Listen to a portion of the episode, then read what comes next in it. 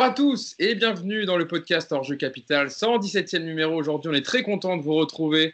On essaye de faire des numéros voilà, une fois par semaine pour revenir sur toute l'actualité du Paris Saint-Germain. Et il y en a tous les jours, évidemment, avec le club. Donc, on va parler de, plusieurs sujets qui, ont été évoqués euh, ces derniers jours, ces dernières euh, semaines euh, sur, le mercato du Paris Saint-Germain. Une interview donnée par Nasser une longue interview accordée au quotidien l'équipe. Et puis, on poursuivra aussi, parce qu'on avait commencé il y a deux podcasts avec le bilan, on va dire, euh, sur les, plusieurs lignes euh, du côté de l'effectif du Paris Saint-Germain. On a fait les défenseurs dans un premier temps. Et là, on parle les milieux de terrain, parce qu'on parlera un peu mercato avec l'arrivée prochaine de normalement de Jorginho Viginaldoum, le milieu de terrain de Liverpool. Donc ça fera un peu la, la passation, la transition avec, euh, pour évoquer les milieux de terrain qui vous ont déçu et qui vous ont plu cette saison au Paris Saint-Germain. Et pour parler de tous ces sujets très intéressants, avec moi, c'est son anniversaire, donc on peut lui souhaiter un bon anniversaire tous ensemble. C'est Mousse qui est avec nous. Bon anniversaire Mousse, et comment vas-tu? Bah, déjà, merci beaucoup. Euh, merci pour, pour l'attention. Et je vais très, très bien. Euh, bah, de retour à Paris pour quelques jours. Donc, euh, en espérant vous voir, voir vos petites têtes. Et vu que les restaurants ont réouvert, on va essayer de, de, se faire ça avant que je reparte. Mais oui, oui, tout va bien. Un peu fatigué par le trajet, mais sinon, ça va. je suis respectueux. J'ai pas donné ton âge. 46 hein. ans, tu peux, pas de problème. J'ai quasiment le double de toi, Hugo. Je pourrais être ton père. Ah, j'en ai, ai, 28. Donc, ah, c'est ça, j'ai dit quasiment le double. Quasiment je, suis plus proche de la trentaine que de la vingtaine quand même. Quand même. Ah pour, que, pour que compléter et, euh, faire la deuxième personne qui va nous accompagner pour le podcast, Nicolas Purabo. Comment il va, Nico? Salut messieurs, bah, ça va bien. Bon anniversaire à Mousse. Je vois qu'il euh, est fatigué par un trajet Nantes-Paris, je ne sais pas si vous vous rendez compte. Ça, ça, va être dur dans 10 ans. Hein. C'est l'âge, Nico, c'est l'âge. Ah ça. Je te donnais 27, moi, 27-28, donc je suis assez surpris. Eh ben non, désolé de te décevoir. c'est l'âge, c'est qu'un chiffre, moi, c'est dans la tête que ça se passe. Nico, Nico qui a beaucoup été réclamé ces derniers temps. Hein. Tu vois, les, les, les, gens ils pensaient qu'on t'avait boycotté, que, c'était fini, qu'on s'était embrouillé. Euh. si tu peux juste leur dire que tu as un emploi du temps et que parfois, malheureusement, tu ne peux pas participer au podcast Non, non, on va dire la vérité. Vu que vous alliez beaucoup parler de, la défense, vous aviez peur que, que, je déborde sur des sujets qui fâchent. Donc, euh, j'ai été mis de côté. Non, je rigole. Non, non, oui, j'étais euh, j'étais en Bretagne là, pendant deux semaines. Là, j'ai, pensé à vous, je vous ai regardé. Ah bah en tout cas, là on a réuni, alors vous êtes content, on a réuni l'équipe habituelle que vous avez le plus vu cette saison. Là on a vu le quatuor, euh, le quatuor magique pour parler de tous ces sujets. Vous nous avez réclamé, hein, j'ai reçu pas mal de messages moi personnellement sur, sur Twitter, vous me demandez quand est-ce que vous faites un podcast? Et eh ben c'est pour aujourd'hui. Et donc le retour de, Nicolas Purabo avec nous qui nous fait évidemment extrêmement plaisir. Et pour terminer la bande, évidemment, on peut pas se passer de lui, c'est Yacine Amnet qui est avec nous. Comment ça va Yacine? Comment vas-tu ah, ah, Moi, moi j'ai pas de j'ai pas de planning, j'ai pas de vie, donc je suis là tout le temps. bah, comme moi, Yass. Hein parce que on avait mis dans les commentaires, j'avais dit en début de podcast, c'est Mousse qui calait les plannings. Il y a un mec en commentaire qui avait dit Bah, Yacine est tout le temps là, donc c'est qu'il faut rien.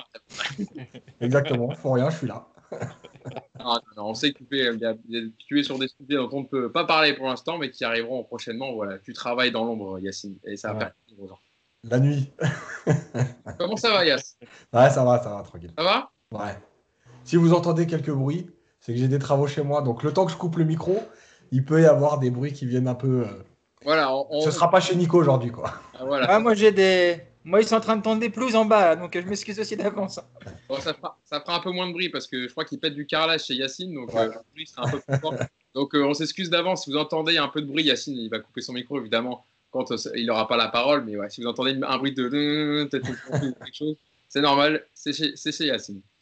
on va commencer avec le premier thème de, de, ce podcast, de ce 117e numéro du, du podcast Enjeu Capital, avec l'interview qu'a accordé Nasser Al-Khalafi euh, au quotidien euh, l'équipe. Euh, parce que quand même c'était une longue interview, c'est pas souvent que Al-Khalafi a parlé ces derniers temps, en tout cas à la presse, de façon comme ça assez longue sur, sur une interview de 2-3 pages. Et j'ai sélectionné quelques phrases, quelques questions qui, ont été posées au président parisien. On va revenir dessus avec vous. Évidemment, il y a, y des sujets qu'on a, on a déjà évoqués dans le podcast, mais c'est bien d'avoir la précision quand même. Président parisien.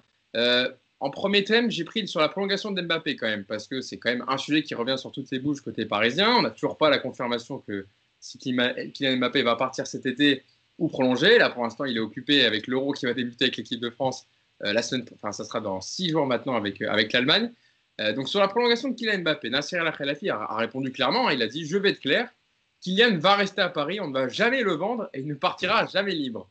Mousse, j'ai vu beaucoup de gens sur Twitter faire des montages en mettant la tête de Kylian Mbappé avec euh, le personnage de Prison Break en disant qu'il était euh, coincé à Paris, etc., qu'il lui mettait les menottes et tout. Mais voilà, en tout cas, le discours est en tout cas offensif et clair de la part de Al-Khelaifi. Euh, Kylian Mbappé ne partira, en fait, voilà, ils le vendront, ils le laisseront jamais libre, il partira jamais pour 0 euros. Donc, dans tous les cas, soit il sera vendu cet été, soit il prolonge, et donc il pourra peut-être partir l'été prochain. Ah, notre cher président, toujours dans la mesure. Hein. Quand il parle, c'est toujours quelque chose. Euh, bah, de toute façon, on en avait parlé. Moi, j'avais toujours dit euh, que c'était impossible que le, que le PSG laisse partir libre Mbappé. Il partira sans doute un jour. Euh, en tout cas, le président Nasser Al-Khalifi, lui, a l'air d'être clair et a pris position en disant qu'il ne partirait pas, qu'il ne le vendrait jamais, qu'il ne partirait pas libre de toute façon. Donc, déjà, il y a une petite contradiction parce que si tu ne le vends pas et qu'il part pas, il partira jamais libre, c'est bizarre comme phrase, tu vois. Parce qu'il y a un moment, si tu veux le vendre, il va bien falloir, encaisser quelque chose. Euh, bref, euh, non, moi, euh, sur, sur Mbappé, il ne peut pas dire autre chose de toute façon. Je ne suis pas sûr qu'il ait, qu'il ait la réponse définitive de Kylian, mais peut-être qu'il a, il a des éléments que nous, on n'a pas et qui lui font dire qu'effectivement, il ne partira pas cette année. Bah déjà, sans doute les discussions qu'ils ont entre eux. Il y a aussi les problèmes économiques des clubs qui, s'intéressent à Kylian Mbappé, notamment le Real Madrid. Je pense que cet été, peut-être que le Real Madrid n'est pas en mesure de payer ce, que veut le, PSG en cas de demande de départ de Kylian Mbappé. Puis il y a aussi le, salaire.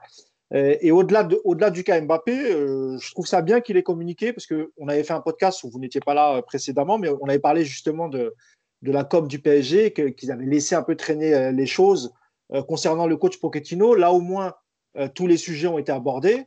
Euh, tu as parlé d'Mbappé, mais il a, il, a abordé aussi le, il a abordé aussi les jeunes, euh, la position du coach, Leonardo, etc.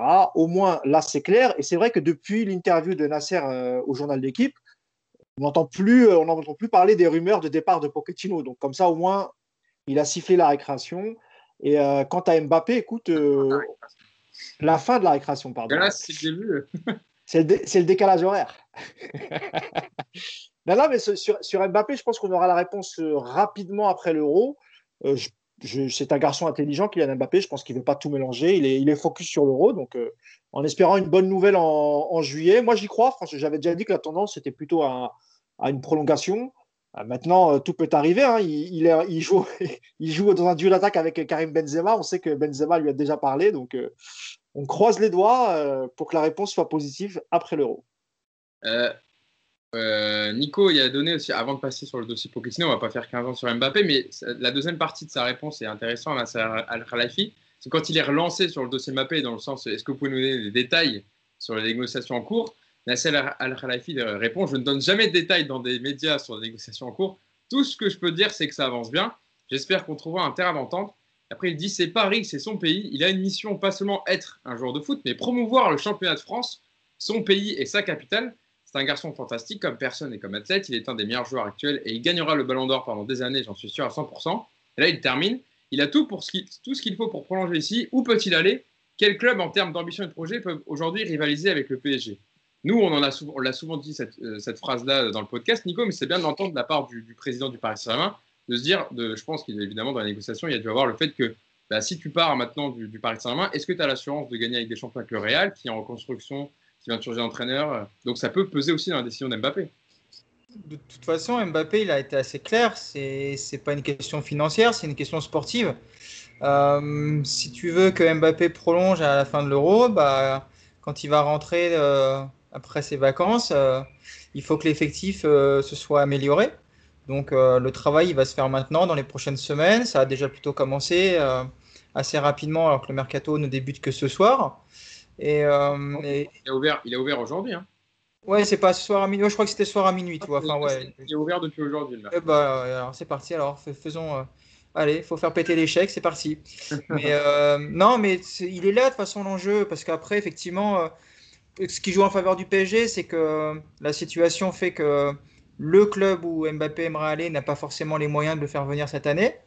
Il y a aussi le côté sportif avec un Real qui est en grande reconstruction. Il y a le départ de Zidane c'est vrai qu'il y a quand même, et je pense que Nasser euh, Al-Khalifi joue là-dessus aussi, c'est qu'il y a beaucoup de. il y a beaucoup d'éléments qui vont en faveur d'une prolongation à Paris aujourd'hui. Maintenant, euh, si tu fais pas un bon mercato dans le prochain mois et que et que tu as toujours des latéraux qui sont pas là, que tu as un milieu de terrain qui est toujours euh, trop faible et que tu sens que ton équipe se renforce pas, bah tu vas être confronté à, à ce souci. Après moi ce qui me gêne c'est que voilà, on a on l'a déjà dit, c'est encore une fois Mbappé qui qui semble imposer son, son tempo dans cette dans ce dossier et euh, je, comprends que ce soit un dossier très important avec des enjeux monstrueux mais j'aurais bien aimé voir le PSG donner une deadline un peu plus, euh, de manière un peu plus virulente au, clan Mbappé en disant que voilà, euh, si le jour de la fin, soit avant, le début de l'euro, soit à la fin, si c'est pas décidé, bah dans ce cas-là, on partira sur une vente, tu vois. Mais bon, c'est, on va faire confiance à Mousse qui est optimiste. Moi, bizarrement, je suis un petit peu moins sur ce dossier, mais on, verra. J'ai pas d'éléments plus que vous en tout cas. Euh, Yacine, euh, euh, en, plus de parler de, de, Kylian Mbappé, il a aussi parlé des rumeurs autour de Mauricio Pochettino. Tu pourras réagir sur Mbappé parce qu'à la fin de son argumentaire, à la Khelaifi, il reparle un peu de Kylian Mbappé. évidemment, donc, on, a, a, parlé dans le podcast. Mauricio Pochettino qui a été annoncé de retour en Angleterre après seulement six mois au club, plus précisément Tottenham, club qu'il a entraîné entre 2014 et 2019, son ancien club. Et Nasser Al-Khelaifi s'est également montré assez clair comme dans le dossier Mbappé. Je, vous donne, je te donne sa réponse et je te fais réagir dessus après, Yacine. Écoutez, à la fin de saison, j'ai eu deux réunions avec Pochettino, deux ou trois heures à chaque fois. Il ne m'a jamais dit qu'il voulait partir. Il n'a jamais eu une attitude laissant penser qu'il voulait partir. C'est tout l'inverse, il était totalement impliqué sur les sujets. Le club, la structure, l'organisation, ce dont il a besoin pour la saison prochaine. Il échange presque tous les jours avec Leonardo à propos du mercato des joueurs. Cette situation me contrarie vraiment. Ce n'est pas convenable. Il y a depuis janvier, il a encore deux ans de contrat, c'est notre coach. Pour lui comme pour Mbappé, c'est des gens, des gens essaient de nous perturber, mais en étant ensemble, personne ne nous divisera en agissant ainsi. Est-ce que ça cloue un peu toutes les rumeurs qu'il y a eu sur Mauricio Pochettino? Surtout que euh, déjà la piste réelle, Pochettino aurait pu aller, ça s'est réglé avec Ancelotti. Donc peut-être le jeu, le jeu des chaises musicales se resserre. Il y a peut-être qu'il n'y a plus que Tottenham et peut-être que finalement Pochettino va rester euh, au Paris Saint-Germain. Ouais, il y a plusieurs choses. Là, juste sur Mbappé, moi, euh, je ne vais pas répéter tout ce qu'a dit. Moi, la seule phrase, c'est ce qu'a dit Mousse au début, qui me dérange, c'est ne va jamais partir, mais ne partira jamais libre. À un moment donné, il faut te décider. Euh, effectivement, il lui reste qu'un an de contrat, et pour l'instant, il lui reste qu'un an de contrat. C'est ce qui est officiel. Après, on peut tout dire. Tant que ce n'est pas signé, aujourd'hui, il lui reste qu'un an de contrat. Et c'est malgré tout un problème. Euh, pour le reste, pour Pochettino, j'ai envie de te dire, si ça, si ça le dérange tant que ça, pourquoi il a attendu 15 jours, plus de 15 jours pour réagir? Voilà, moi je reste persuadé que je ne dis pas que Pochettino était intéressé de retourner à Tottenham ou quoi. Il y a eu des choses qui se sont passées chez les entraîneurs, on l'a répété, plus de 25 clubs dans les 5 grands championnats, dans les 8 premiers, c'est énorme. Hein. Euh, c'est-à-dire sur 40 clubs, il y en a 25 qui ont changé de coach. Donc je pense qu'il y a eu des opportunités. Euh, enfin, il y a eu des ouvertures, il y a peut-être eu des choses qui l'intéressaient ou qui auraient pu l'intéresser.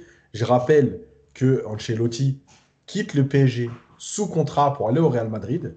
Voilà, donc c'est pas non plus euh, Pochettino, c'est pas un extraterrestre. Hein. Ce qui fait, euh, c'est arrivé à d'autres coachs. Nagelsmann a signé au Bayern. Alors il y a eu un transfert payé, comme le, le Real avait payé le PSG. Donc en fait, tout ça c'est quelque chose de normal. Le seul truc, c'est que si réellement tout était faux et que ça le dérangeait tant que ça, pourquoi avoir attendu si longtemps? Moi, je pense que tout n'était pas faux. Pochettino a peut-être écouté, pour plein de raisons qu'on a évoquées la dernière fois, donc je ne vais pas revenir dessus, avec Leonardo, le mercato, etc. Maintenant, s'il a dit ça, j'ose espérer, parce que là, ce serait le drame absolu, que Pochettino ne va pas partir dans 10 jours. Parce que si tu t'avances comme ça, à ce point-là, et que dans 10 jours, Pochettino s'en va, et à un moment donné, enfin, tu n'es plus audible, et euh, ça pose un problème quand même. Donc, je pense qu'aujourd'hui, il a sûrement une certitude là-dessus. De toute façon, Pochettino ne peut pas partir non plus euh, euh, comme il a envie. Hein. Faut, enfin, je veux dire, il y a des règles. Euh, D'accord, il y a une indemnité de transfert comme tu es sous contrat pour entrer. Voilà. Il n'est pas non plus. On voit Galtier, Yacine, on voit que Galtier, par exemple, ça, ça, pour l'instant, ça capote. Mais voilà. enfin, nice ne veut pas payer une indemnité très élevée. Lille, je réclame, je crois, 4 millions, un truc comme ça, 3-4 millions. Bien sûr. Donc, donc voilà, donc écoute, c'est oui, on va quand même dire que c'est bien d'avoir enfin parlé d'avoir euh, mis les choses au clair. En tout cas, quand on prend comme ça l'interview, il a mis les choses au clair. Après, j'ai envie de te dire, aujourd'hui, dans le foot, euh, moi, j'attends de voir le début de saison parce que malheureusement, il se passe tellement de choses et ça va tellement vite. Maintenant, comme tu l'as dit, je pense que les deux ou trois, à part Tottenham pour l'instant, puisque Conte a refusé, euh, tous les postes qui étaient susceptibles de l'intéresser sont pris. Donc, il ne reste plus qu'une seule possibilité, c'est Tottenham, en fait. Donc, ça réduit aussi le champ des possibles. Euh, Il y a un, autre morceau d'interview, euh, Mousse, qui est intéressant, et Yacine en parlait, parce que Yacine, j'avais vu sur Twitter, tu n'étais pas hyper fan de l'ITV de Nasser, où tu disais que c'était euh, c'était pas, voilà, qu'il disait parler beaucoup pour finalement pas beaucoup agir, etc., ou mettre en application ce qu'il disait. Et il y a un morceau, justement, ouais, je vais peut-être même te faire agir un petit peu, Yacine, et comme ça j'irai voir Mousse, sur la prolongation de Neymar et les mots durs qu'il avait en 2019, quand Neymar avait failli retourner au Barça. Je vous donne sa déclaration à Nasser Al-Khelaifi. Comme je l'ai dit, et c'est intéressant parce que ça, parle un peu de tout ce qu'on a évoqué durant cette saison avec le Paris Saint-Germain, sur les intentions des joueurs, etc., sur le fait que certains voulaient partir. Comme je l'ai dit à l'époque, je ne veux pas que les joueurs nous fassent une faveur en signant au PSG. Je veux des joueurs fiers de défendre nos couleurs. Le club est, est au-dessus de n'importe quel joueur, quel qu'il soit. On veut des joueurs qui se donnent, qui se battent, qui veulent rester ici. Régulièrement, je lis des rumeurs du genre tel joueur veut partir et je me demande comment de telles fake news peuvent sortir. C'est vrai que bah, quand on lit ça, Yacine, et moi je viendrai vers toi après, euh, qu'est-ce qu'on se dit? On se dit que euh, au final, c'est le fait qu'ils ne communiquent pas souvent, ça laisse propager justement de telles rumeurs, ou alors que, euh, c'est vraiment des vérités de départ des joueurs et qu'au final, ils ne peuvent pas maîtriser vraiment ça. Quoi. Parce que Na- Leonardo en avait parlé quand il était remis au club en disant l'institution au-dessus des joueurs, etc. Bah, je pense qu'il y a les deux en fait. C'est que dans l'idéal, je pense qu'ils sont conscients que oui, l'idéal c'est de prendre des joueurs qui veulent venir chez toi, qui s'impliquent complètement, etc. Ça, c'est le monde idéal. Aujourd'hui, tu n'es plus dans un monde idéal. La preuve, c'est que même un club qui a quand même une cote comme Barcelone, aujourd'hui, euh, il y a le cas Wijnaldum, on y reviendra, mais il y a aussi le cas de Paille qui était pratiquement fait depuis euh, un an maintenant. Et il y a la Juve, il y a peut-être le PSG qui sont rentrés dans la danse et Depay n'y va plus. Donc, à un moment donné, euh, ça n'existe plus, ça. L'histoire de les mecs, les mecs qui viennent pour effectivement un projet global, mais le côté financier est hyper important. Voilà, il faut le dire. Euh, la deuxième partie du truc, c'est que effectivement, je pense qu'il y a une chose, mais que ça plaise ou pas, tant pis. Mais oui, la Ligue 1 souffre d'un déficit de visibilité et de reconnaissance, et à valeur égale ou à salaire égal entre guillemets, le joueur ira à l'étranger parce que la visibilité, la notoriété, etc. est plus importante. Alors, je l'ai dit sur Twitter, il y a beaucoup de gens qui m'ont repris, ouais, toujours la Ligue 1, mais c'est la vérité. Et, ben- et- d'ailleurs, dans la fameuse interview d'Mbappé, Mbappé le dit, il en est conscient. Et c'est pour ça aussi qu'il dit que en restant, il permet à la, Ligue 1 d'être plus visible. Donc il sait bien que s'il part, la Ligue 1, elle va perdre en visibilité aussi par, par rapport à lui. Donc c'est bien que la Ligue 1 elle a un déficit de visibilité. Moi, j'invente rien. C'est pas, je suis pas juste là pour défoncer la Ligue 1 gratuitement. Ça sert à rien. Donc il faut toujours, voilà. Et donc à partir de, ce manque de visibilité, bah, tu es obligé d'amener d'autres choses. Donc les joueurs font pas forcément que le choix. Après, moi, je le dis toujours pour terminer là-dessus, que les joueurs aient envie au départ réellement, par exemple entre le Barça et le PSG ou le Real et le PSG, de pas venir au PSG, ce soit pas vrai, il n'y a pas de problème. À partir du moment où ils s'impliquent à fond après une fois qu'ils sont là, je m'en fous en fait de savoir que- qu'ils aimaient plus le PSG que le Barça avant ou pas. Euh, ils font un métier. Euh, si ils sont là pour tout donner et que ça change rien à leur investissement, ils peuvent, ils peuvent continuer à aimer qui veulent, ça ne me dérangera pas. quoi. Surtout que maintenant, il y a beaucoup moins d'histoires de clubs de cœur, etc. Je rejoins. Enfin, maintenant, c'est beaucoup l'aspect financier, le projet sportif qui prend euh, évidemment le, le dessus. Après, euh, Hugo, pour rebondir sur ce que dit Yacine, euh, il n'y a, même pas que. Enfin, il n'y a pas salaire égal d'ailleurs pour faire venir un joueur en Ligue 1. Il ne faut pas oublier également que la France est un pays avec des taxes beaucoup plus importantes qu'ailleurs. Et ça explique aussi souvent pourquoi le PSG est obligé de proposer plus. Mais à l'arrivée, tu proposes plus, mais le joueur va toucher autant que ce qu'il devait toucher euh, au Real, par exemple. Donc, euh, il faut aussi savoir que, prendre ça aussi en compte. C'est un des critères aussi qui, qui fait qu'aujourd'hui, il est difficile pour, euh, pour un club comme Paris de, bah, de, de, faire venir des joueurs uniquement sur la renommée du club, parce que tu as, effectivement à côté la Ligue 1, et puis tu as, as, aussi cet aspect euh, d'imposition qui, qui, rentre en compte, et donc ça rend les choses très compliquées, effectivement, pour Paris. Je veux dire, juste, pour dire cette précision-là, pour donner un exemple, entre l'Allemagne et la France, pour un joueur qui va toucher 600 000 euros par mois, le PSG va payer euh, 600 000 euros de charges globales. En Allemagne, les charges sont plafonnées autour de 20 000 euros. Mais je ne sais pas si on se rend compte, c'est-à-dire que le club va payer 620 000 euros, quand le PSG va payer un million d'euros. Voilà. Donc, effectivement, quand en, quand en Allemagne, ils un joueur, euh, enfin, quand Paris paye un joueur, en Allemagne, ils en prennent deux. Ouais. C'est pas rien. Ah non, mais c'est vrai, on l'a souvent dit, et c'est vrai que c'est important quand les joueurs viennent en France euh, par rapport à la, à la, charge des salaires. Mousse, sur, sur ce sujet-là Bah, Yacine a complètement raison, n'en déplaise à ceux qui, font, qui se mettent des, des, œillères. évidemment que, le, que la, la, faiblesse de notre championnat, c'est un, un, frein pour la signature de, de certains joueurs. Je rappelle qu'au début de l'ère QSI, même si après ce sont devenus des idoles, des joueurs comme Thiago Silva ou même Brahimovic, ils ont traîné les pieds pour venir. Hein. Et pourtant, euh, c'était quand même des salaires astronomiques. Hein. Euh, on était à plus de 10 millions d'euros par saison euh, pour, pour Ibra, pas loin pour Silva. Les mecs, la première année, continuent à parler de leur amour pour le Milan. Je crois même que Thiago Silva jouait avec des protèges tibia siglés Milan. Et ça, c'était après. Mousse, il y avait aussi Zatan qui avait dit dans une interview que quand il avait fait certaines demandes dans son contrat, il avait dit genre ils accepteront jamais le PSG au montant où j'ai mis et qu'au final, ils avaient accepté euh, toutes les modalités du contrat. Ils s'est dit, mais c'est fou, quoi. Bah oui, ils ont, mis le paquet pour attirer ces joueurs-là, parce qu'évidemment, sinon, euh, bah, jamais ils ne seraient venus. Alors, certains sont venus pour le projet, euh, et ça, c'est vrai, comme Thiago Motta, parce qu'il a même accepté de baisser son salaire à l'Inter pour pouvoir venir jouer au PSG. Et Thiago Motta, parce que peut-être que c'était l'excitation d'un nouveau challenge, une équipe qui allait être construite avec Ancelotti comme, comme entraîneur, Leonardo comme directeur sportif. Donc, ça, c'est pas nouveau, en fait c'est se voiler la face de dire que non, les joueurs viennent pour l'amour du PSG. Peut-être qu'aujourd'hui, ça, le PSG a peut-être a réussi à redorer son image en, Europe en faisant une demi-finale, en faisant quelques, enfin même au début du projet, il y a eu trois, quatre quarts de finale. Ensuite, plus tard, il y a eu, il y a eu finale plus ensuite cette saison demi-finale. Donc effectivement, il y a peut-être des joueurs qui se disent oui, peut-être avec le PSG, je vais pouvoir remporter, mais tu as toujours le problème de la Ligue 1. Et c'est vrai que si tu compares avec d'autres championnats comme l'Italie, l'Espagne ou encore la Première Ligue, euh, il y a une vraie compétition pour, euh, pour, pour, euh, pour, remporter le championnat. Et en France, on sait que si tu vas au PSG, hormis accident industriel comme cette saison et la saison face à Monaco, parce que la première contre Montpellier, bon, je ne vais même pas la compter, mais sinon, le, championnat, il est toujours promis au, au PSG. Donc, évidemment que c'est difficile d'attirer des joueurs uniquement sur l'amour du maillot. Maintenant, euh, est-ce que le PSG est le seul à proposer de tels salaires? Évidemment que non. Euh, de quand il, le jeune De quand il signe à la Juve, il signe pour 10 millions d'euros net. Hein. Euh, voilà, il est peut-être jeune, c'est vrai, mais il ne prend pas un SMIC à la Juve. Hein. Et pareil pour De Jong à, Barcelone, c'est exactement la même chose. Donc oui, le PSG surpaye sans doute un peu ses joueurs, mais pas plus que, enfin, je veux dire, les, les, grands joueurs quand ils signent dans des grands clubs européens, ils signent pour des salaires similaires que ce que propose le PSG. Donc euh, voilà, rien de neuf sous le soleil pour moi. Euh, autre sujet qui a été évoqué dans, l'interview accordée euh, par Nasser RFI au journal d'équipe, sur la politique des jeunes au PSG, parce que c'est quand même un sujet qui est beaucoup revenu sur la table ces, dernières années côté Paris Saint-Germain, avec un bon nombre de, de titis parisiens formés au club qui partent très tôt, voire trop tôt vers d'autres horizons. Et c'est une, situation que regrette le président Nasser Al-Khelaifi, mais qui semble inévitable, comme il explique donc à l'équipe. Je vous donne sa déclaration. Primo, si vous voulez que je vous dise qu'on ne va plus perdre de jeunes, c'est impossible.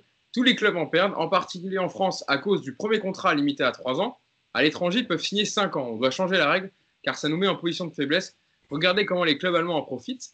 N'en déplaise à, à, à Tanguy Segundo, si vous êtes au centre de formation, vous devez être fier de jouer pour le Paris Saint-Germain, de monter vous entraîner avec les pros. Si ce n'est pas le cas, la porte est ouverte. On ne peut pas tout leur donner de suite. On doit les développer. Le nouveau centre d'entraînement qui ouvrira à Poissy en 2022 doit nous permettre de regrouper tout le monde. Ça va créer plus de proximité entre les pros et les jeunes qui se sentiront plus impliqués. Euh, Nico, c'est vrai que c'est un sujet qui est longtemps revenu sur la table. Là, Nasser Al-Khalafi explique clairement qu'on ne va pas faire des mains et des, pieds pour signer des jeunes joueurs qui euh, veulent partir ou veulent gagner plus, mais que cette règle des trois ans de contrat en France et des cinq ans en, Allemagne, par exemple, d'autres pays, joue évidemment dans, l'issue de ces, ces dossiers avec des jeunes joueurs euh, formés au PSG. Ouais, et puis ça, ça, enfin, ça ne concerne pas que le PSG. Hein. Il faut avoir conscience que tous les clubs de Ligue 1 sont confrontés à ça. Après, le dossier jeune, moi, il, euh, il m'énerve un peu dans le sens où euh, on pointe du doigt le PSG qui, qui, est confronté à cette fuite des talents présumés et qui, et qui quelque part, se retrouve après à, à perdre en finale de Ligue des Champions contre un, joueur qui a été formé à Paris, qui marque le but comme Coman ou avec, euh, avec d'autres cas comme ça. La vérité aujourd'hui, c'est que depuis 7, 8, 9 ans, il y a combien de joueurs qui ont quitté le PSG et qui sont titulaires dans des grands clubs européens? Il n'y en a pas tant que ça aujourd'hui, en fait, quand tu regardes objectivement. Euh, j'ai cité Coman, effectivement, qui, en fait partie. Tu peux mettre les Rabiot à la Juve. Et puis, et puis quasi. Comment? Ouais, dans les grands clubs européens, ouais, allez, allez, soyons sympas, mettons également Leipzig dans un grand club européen, pourquoi pas. Donc, tu vois, ça fait, ça fait pas tant que ça? Après, il y a Hudson Edward euh, au Celtic, qui est quand même un grand club européen. Et qui d'ailleurs devrait signer à Leicester, apparemment, qui rejoindrait son ancien entraîneur au Celtic, Brendan Rodgers, donc euh, avec un salaire, un transfert, je crois, de, de 30-40 millions d'euros. Donc, euh, ce serait un sacré, sacré transfert. En fait, Nico, Nico tu as raison, je te coupe deux secondes ils, ils vont peut-être pas réussir dans les top clubs, mais certains réussissent dans des bons clubs comme Diaby à Leverkusen ou Nkunku à, à Leipzig. On a parlé d'Hudson Edwards pardon, euh, au Celtic qui va, qui, va, qui va signer à Leicester. Mais c'est vrai qu'à part Coman qui a, mis du temps quand même à briller un peu, parce qu'il il est passé par la Juve et ensuite le, le Bayern. Mais c'est vrai que a, Nico n'a pas forcément tort. Il y, a, peu de joueurs qui ont vraiment brillé à, l'étranger. Et on ne parle pas d'Areola encore. Hein. Ouais, ah, Nico sur Areola alors. Je dirais rien sur Areola, j'ai déjà eu une, fois affaire à son fan club, je ne veux pas recommencer. Euh, non, mais euh, ce que je veux dire, c'est que moi, moi, ce qui me gêne dans ce dossier, c'est qu'effectivement, financièrement, le PSG passe du temps, et comme, une fois, comme tous les clubs de français, tu passes du temps à former des joueurs, et finalement, tu les perds, tu peux quasi, tu, gagnes rien sur eux parce qu'ils partent libres, signent ailleurs. Ça, c'est un problème. Après, sportivement, et là, c'est là où je voudrais en venir, 95% euh, des jeunes qui quittent le PSG depuis quelques années, c'est pas une perte euh, sportive parce que c'est des jeunes qui n'ont absolument pas le niveau pour s'imposer en équipe première du Paris Saint-Germain. Euh, les deux derniers, j'ai envie de dire, qui sont, qui sont dommages, mais euh, dans des rôles de, doublure, de rotation, c'est Diaby et puis et Kwasi. Alors Diaby, Diaby d'ailleurs, c'est même pas la même, chose qu'on a choisi de le vendre nous-mêmes parce que il y avait besoin de, rentrer un peu d'argent. Et puis effectivement, Kwasi, sur ce qu'il nous avait montré à Paris, on pouvait imaginer que cette année, notamment, il aurait un, rôle dans la rotation sportive. Mais on parle d'un rôle, voilà, de, quelques apparitions. On ne parle pas de, potentiel titulaire dans le PSG actuel. Et je, trouve qu'aujourd'hui, on en fait un petit peu trop sur, sur ce côté-là. Après, le côté financier, oui, ça c'est un, vrai problème d'investir pendant plusieurs années sur un joueur et de te retrouver ensuite avec euh, strictement rien ou quasiment, quasiment rien parce que tu touches là tu touches une pseudo compensation financière de formation, mais c'est voilà, peanuts. Et ça, c'est un vrai problème. Mais ne euh, faut pas tout mélanger. Et moi, je trouve encore une fois que sportivement, sportivement, la gestion des jeunes qui sont issus du centre du PSG, elle n'est pas si calamiteuse que certains voudraient le dire, parce que moi, je, je, vois encore une fois pas de gros potentiel aujourd'hui dans dans, dans, dans, dans, le centre de formation du PSG qui pourrait devenir titulaire indiscutable dans ce pari-là, en tout cas. Juste pour compléter ce que dit Nico, il euh, n'y a, pas que l'histoire des 3 ans et 5 ans. Hein, qui Ce n'est pas la seule et unique raison pour laquelle les joueurs décident de ne pas rester. Hein. Il y, a aussi, y, a, y a aussi le temps de jeu. certains jeunes manquent de confiance en eux. Ils se disent, de toute façon, même si je signe pro, je vais soit être prêté, mais je ne vais peut-être pas jouer avec l'équipe première. La deuxième chose aussi, c'est qu'il y a des agents derrière peu scrupuleux qui aussi euh, le fait d'arriver libre dans un, dans, dans un grand club européen comme, euh, comme Kwasi au, au Bayern, il y a aussi la fameuse prime à la signature. Il y a aussi des questions pécuniaires aussi. Hein. Ce n'est pas uniquement les, trois ans. Nasser a pris ça comme argument. Euh, c'est un des arguments, mais ce n'est pas le seul.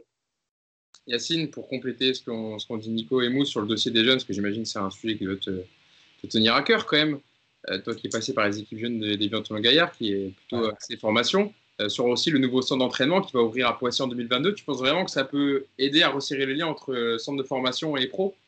D'avoir les mêmes terrains à côté, d'entraînement, etc. Ça, ça, de toute façon, oui, parce que euh, on considère quand on crée un centre de formation ou un, complexe d'entraînement, on va dire, euh, qu'il y a toujours ce regard sur les pros euh, qui te donne envie d'y aller. Voilà, c'est là que je veux arriver, etc.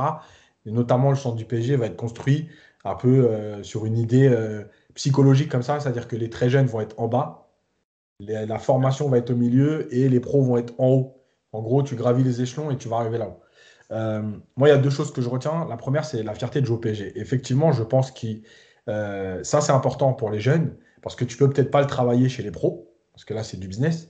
Mais chez les jeunes, tu peux le travailler. Sauf que, évidemment, quand tu euh, as des entraîneurs qui passent et repassent de partout, qui eux-mêmes n'apprécient pas forcément le club, qui viennent travailler, euh, je pense, voilà, par exemple, tu prends l'entraîneur de Lyon, il vient un an, il repart à Lyon, il repart à Laval, il va à Monaco, il va où tu veux. Bah, à un moment donné, effectivement, les jeunes ont aussi besoin d'avoir des symboles, entre guillemets, des gens installés depuis longtemps euh, et de connaître l'histoire de leur club. Et, ça, c'est toi qui dois le donner. Euh, c'est pas le jeune qui va aller ouvrir des livres et dire quel est mon club. C'est toi qui dois l'amener. Donc ça, ça déjà, c'est un. Alors c'est vrai et en même temps, c'est un défaut de ce que tu as fait depuis 10 ans, à savoir que tu changes les éducateurs, les responsables de centre tous les deux ans. Donc ça, c'est un premier problème. L'autre chose, sur le, côté jeune. Alors, je rejoins Nico sur le, fait que les joueurs ne soient pas forcément aujourd'hui, de toute façon, prêts à être titulaires, il n'y a pas de problème. Sauf que euh, le problème des 18-21 ans, c'est le temps de jeu. Pour progresser, il n'y a que les matchs. C'est-à-dire que les entraînements, je l'ai déjà répété, tu progresses 5-6 mois parce que tu es avec Neymar, Mbappé, Verratti et compagnie, donc tu vas progresser. Mais, déjà, d'une, le PSG joue des matchs tous les 3 jours. Ce qui veut dire que les séances ne sont pas des réelles séances où tu travailles pendant 2 heures. Euh, tu, joues le dimanche, lundi tu fais récup, mardi euh, mise en place, mercredi tu es déjà en Ligue des Champions. Donc déjà c'est compliqué. Euh, je pense qu'il y a deux choses. Le PSG a voulu travailler sur des clubs satellites depuis longtemps et il faut le faire parce que ça te permet de prêter des jeunes à des clubs. Il faut savoir qu'aujourd'hui, les clubs, pourquoi ils, sont moins enclins à avoir des prêts? Parce qu'en fait, tu valorises un joueur en t'en servant dans l'année, mais tu le perds tout de suite. Euh, il va te dépanner cette année, mais tu peux même pas aller loin avec lui. Donc, c'est compliqué de prêter un jeune aujourd'hui. En plus, avec les salaires qu'ils ont au PSG. Donc, ça, c'est un problème. Le deuxième problème, c'est que euh, sur les, jeunes, moi, je le redis, la politique des jeunes, elle doit être construite. Ça veut dire que tu n'es pas là pour dire je fais jouer les jeunes parce qu'ils sont formés au club et ils vont devenir titulaires. Tu es là pour dire je vais donner du temps de jeu pour te faire progresser. Il y a des matchs qui servent à ça. Euh, et il y a aussi un contexte. Et le problème des jeunes aujourd'hui, et que moi, que je comprends, euh, en dehors de l'histoire des contrats et tout, c'est que quand tu vois un Kerrer acheter 35 millions avec un gros salaire, en fait, tu te dis pourquoi au centre, avec un joueur à zéro, que tu as formé toi-même, ne me faites pas croire qu'il n'y a pas quelqu'un qui a ce niveau-là. Voilà en ayant 20, 30, 40, 50 matchs en deux ans. Parce qu'il va jouer en Coupe de France, parce qu'il va jouer euh, les matchs d'après Ligue des Champions, etc. Voilà, je pense qu'il y a une. Intégrer des jeunes, c'est une politique. Et je, le, répète ce que je dis, Alexander Arnold aujourd'hui, c'est peut-être un des meilleurs latérales. Alors, on oublie cette saison parce qu'elle est spéciale, mais sur les deux dernières années, en attendant, quand il est arrivé, il avait 18 ans, il arrive à Liverpool. Un an plus tard, à la fin de la saison, il jouait la finale de la des Champions comme titulaire. Je ne pense pas que quelqu'un se disait ce joueur va être le titulaire à ce poste. Mais il a pris confiance, il a progressé rapidement. À 19 ans, il est, titulaire chez le champion d'Europe. Voilà. Donc les jeunes, c'est aussi des paliers. Et les jeunes, si tu les fais jamais jouer, on peut prendre l'exemple de Pembele, euh, tu le fais jouer 19 minutes sur la saison, bah, évidemment que l'année prochaine, si tu lui fais faire un match, tu vas dire ouais mais ça fait un an et demi qu'il est chez les pros. Oui mais ça fait un an et demi qu'il n'a pas joué. Voilà. Donc c'est une politique. Euh, sur le sujet des jeunes, je pense qu'on a été complet. Euh, sur l'enveloppe mercato, parce que je sais que c'est le sujet du moment et c'est les sujets dont vous voulez absolument qu'on parle, donc on va vite venir dessus. Justement, sur l'enveloppe mercato pour cet été, Nasser Al-Khalafi a, donné cette réponse au journal L'équipe. Ces deux dernières années, on n'a pas beaucoup investi, entre autres du fait de la crise sanitaire, mais on a fait une finale et une demi de Ligue des Champions. Ça montre qu'on est là. Maintenant, on doit encore s'améliorer sur certains postes. On les a ciblés, on sait ce qu'on veut faire. Et sur la relance du journaliste, avez-vous la possibilité de faire des gros recrutements? Il répond on va en faire, on va en faire, euh, en souriant. Euh, justement, donc on va venir à, notre deuxième partie du podcast, parce que je sais que c'est les sujets sur lesquels vous voulez qu'on revienne, c'est l'actualité du moment, évidemment. Euh, tout d'abord, donc en plus je le disais, le marché transfert qui s'est ouvert officiellement aujourd'hui pour la France et l'Angleterre jusqu'au 30 août. Concernant l'Allemagne, l'Italie, l'Espagne ou le Portugal, etc., le marché transfert n'ouvrira officiellement que le 1er juillet prochain. Donc voilà, les clubs français et anglais ont un peu d'avance sur les autres. On va parler du premier joueur qui est euh, annoncé euh, comme première recrue euh, du côté du Paris Saint-Germain, c'est Jorginho Wijnaldum, le milieu de terrain de Liverpool, qui devrait donc qui est en fin de contrat avec Liverpool et qui est donc libre, qui devrait s'engager dans les heures qui viennent jusqu'en juin 2024 pour un contrat de 3 ans.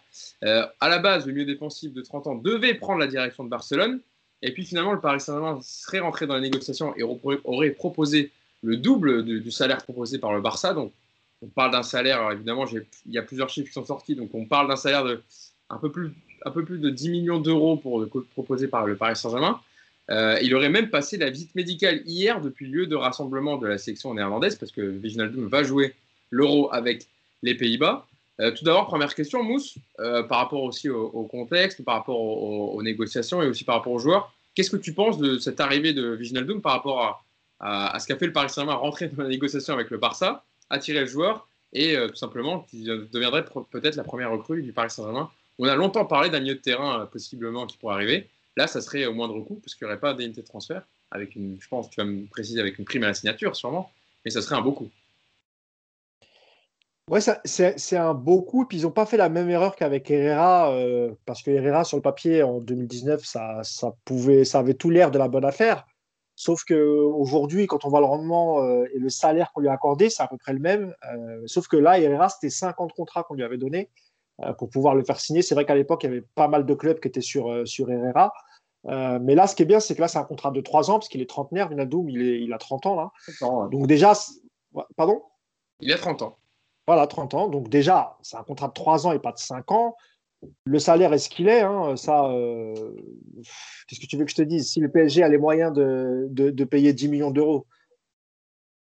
Oui, tu voulais me parler? Non, non, j'allais dire, dans le sens, on n'est pas comptable du club, hein, c'est pas notre argent. Euh, donc, euh, que le PSG mette 5 qu'est-ce que vous voulez? Non, mais est-ce que je veux plein de réactions Genre, ah, mais etc. Nobel Paris est obligé de doubler le salaire. Mais oui, mais s'il faut faire ça pour amener un joueur, parce que évidemment, la Ligue 1, c'est un peu plus compliqué, on en parlait tout à l'heure. Bah, voilà, nous, on va, on va s'en réjouir d'avoir un joueur comme Doom qui viendra au Paris Saint-Germain. Ça serait une excellente recrue, Mousse. Je pense que tu es d'accord avec moi. Bah, Doom, il me semble qu'il est. je ne sais pas si c'est lui qui est capitaine ou Depay. Euh... c'est lui qui est capitaine maintenant avec les, Pays-Bas. Donc voilà, c'est le capitaine des Pays-Bas. C'est un joueur qui a quand même participé à, euh, avec Liverpool à remporter cette, cette, Ligue des Champions. Donc c'est quand même un, un milieu qui est intéressant. Il est polyvalent. Tu peux le mettre à plusieurs postes. Euh, il a l'air d'être assez fiable. Alors, j'ai lu à droite à gauche que cette saison, c'était pas trop ça avec Liverpool. Tu as aussi le droit de te, louper pendant cette saison. Moi, j'ai pas vu, j'ai pas beaucoup vu jouer euh, Liverpool. Je, je laisserai Yacine en parler euh, mieux que moi. moi, je trouve que ça, reste quand même une bonne affaire. Évidemment que c'est une bonne affaire parce qu'il est libre. Alors évidemment, on parle toujours de prix à signature, mais ce sera jamais le, le, montant d'un transfert parce que même à 30 ans, s'il était encore sous contrat, ça coûterait entre 30 et 40 millions, euh, je pense, hein, même à 30 ans. Hein. Donc euh, oui, tu as fait une bonne affaire. Je pense que ce n'est pas suffisant. Je pense qu'il faut un deuxième milieu du même acabit, parce que ce qu'on a, ce n'est pas, suffisant. Euh, on a vu cette saison entre Herrera et Paredes, surtout, Verratti blessé. Gay, pour moi, c'était plutôt la bonne surprise, on en reparlera tout à l'heure. Mais voilà, il manque quand même un milieu fiable encore, un milieu de terrain, en espérant que Verratti revienne mieux et qu'il soit moins blessé la saison prochaine. Mais en tout cas, sur le profil du joueur, euh, oui, moi, pour moi, c'est, c'est, une bonne idée. Après, le salaire est ce qu'il est. Il faut, c'est ce qu'il faut aussi pour attirer les joueurs. Voilà, sur trois ans, ça, c'est moins dérangeant que sur cinq ans, comme pour, euh, pour Herrera. Donc, euh, oui, pour moi, c'est, ça, ça reste quand même une bonne affaire. Nico, sur le profil du joueur, Viginaldo, moi, on disait 30 ans, il vient de passer 5 ans à Liverpool, titulaire indiscutable du, du 11 de Jurgen Klopp. Tu valides aussi le, le, le coup réalisé par le PSG Oui, bah, de toute façon, ça fait ça fait un petit moment qu'on entend parler de, lui parce que euh, son statut de joueur libre a forcément euh, tapé dans l'œil de plusieurs clubs. Ce qui est assez marrant, c'est que quand il était annoncé proche du Bayern ou du Barça, euh, tout le monde expliquait que le PSG était vraiment des guignols de, de, passer à côté de lui parce que c'était quand même la super occasion du moment. Et puis depuis qu'on apprend que finalement c'est le PSG qui va, qui va le faire venir, on nous explique qu'en fait, euh, c'est un mauvais joueur qui, qui, ne brillait plus à Liverpool et que le, PSG surpaye encore un trentenaire qui va servir à rien. Donc, euh, donc voilà, ce qui est sûr, c'est que c'est un joueur qui était euh, titulaire dans le très exigeant Liverpool de Klopp. Donc ça, pour moi, c'est c'est déjà un, premier point très intéressant. il a été très important dans, dans, la campagne victorieuse en Ligue des Champions il y a deux saisons. C'est le genre de, de, joueurs qui te font du bien, encore une fois. Qu'est-ce qu'il y a, Mousse? Mousse nous quitte. Euh, non, donc voilà, je crois que c'est c'est un bon profil, mais comme l'a dit Mousse, ça suffit pas. Voilà, le, milieu de terrain du PSG euh, est problématique. Il faut absolument, moi je pense, ce genre de joueurs, euh, on va dire référents, des, des, des, joueurs qui ont des vraies références. On sait un peu ce qu'ils peuvent apporter. Et je trouve que c'est, sur le papier en tout cas, un joueur qui a toutes les qualités dont, le PSG a besoin. Maintenant, il va falloir très clairement un, milieu un peu plus box-to-box. C'est ce qui va quand même manquer à Paris dans ce, mercato et on l'attend. Mais euh, en attendant, Vignaldio, moi je suis très très content de le devoir venir parce que je pense que c'est un, c'est un bon joueur pour Paris. Yacine, euh, sur le profil de, de Giorgino Vignaldoum, on l'a dit, hein, Nico l'a dit déjà un peu, le néerlandais qui a brillé par sa fiabilité déjà, il a enchaîné les matchs de, de très très haut niveau ces dernières saisons, un peu moins peut-être cette saison, mais à l'image du club. Euh, il a une grosse capacité à répéter les efforts à très haute intensité et sur la durée. Il peut évoluer en tant que relayeur. Il a joué même en tant que numéro 10 euh, avec Liverpool. Il a quand même une palette assez complète et assez large. C'est un, joueur très très intéressant. Ouais, c'est un joueur qui peut jouer dans les pour moi, dans les trois postes, même du milieu, c'est-à-dire même 6, il peut, très bien jouer 6. euh, dans un rôle différent, par exemple, de Paredes, mais il peut jouer devant la défense. Pour ceux qui disent qu'il a été apparemment moins bon, moins performant, moins utilisé, etc. Il a quand même joué 50 matchs cette saison. Il a joué à peu près 90% de, de- de- de- des matchs et, et très souvent titulaire. Donc, euh, voilà. Euh, il a par exemple plus joué qu'Alcantara. Euh, après, c'est moi, je, c'est une très bonne recrue parce que c'est un profil que Paris n'a pas. C'est un profil box-to-box, c'est un profil qui marque des buts. Alors c'est vrai que cette saison, il a moins de statistiques, mais c'est un profil qui, ouais, en, en première ligne. Mais c'est un, c'est un milieu quand même qui marque, voilà, et ça manque. voilà, régulièrement en temps normal.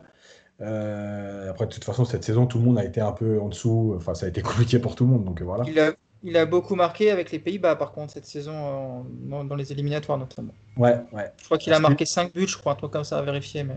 Ouais, parce qu'il joue euh, aussi euh, plus haut, plus libre euh, avec les Pays-Bas, donc il est, il est plus à la finition. Mais par exemple, l'année où Liverpool gagne avec des champions, euh, notamment en demi-finale, il est, très bon parce qu'il vient souvent terminer les actions dans la surface, etc. Donc c'est un profil que Paris n'a pas. Euh, la, seule, chose que je veux dire, moi, parce que j'avais aussi tweeté là-dessus sur le, le fait des trop gros salaires, en fait, pour moi, le seul problème que ça pose, c'est que ensuite, le joueur ne part plus.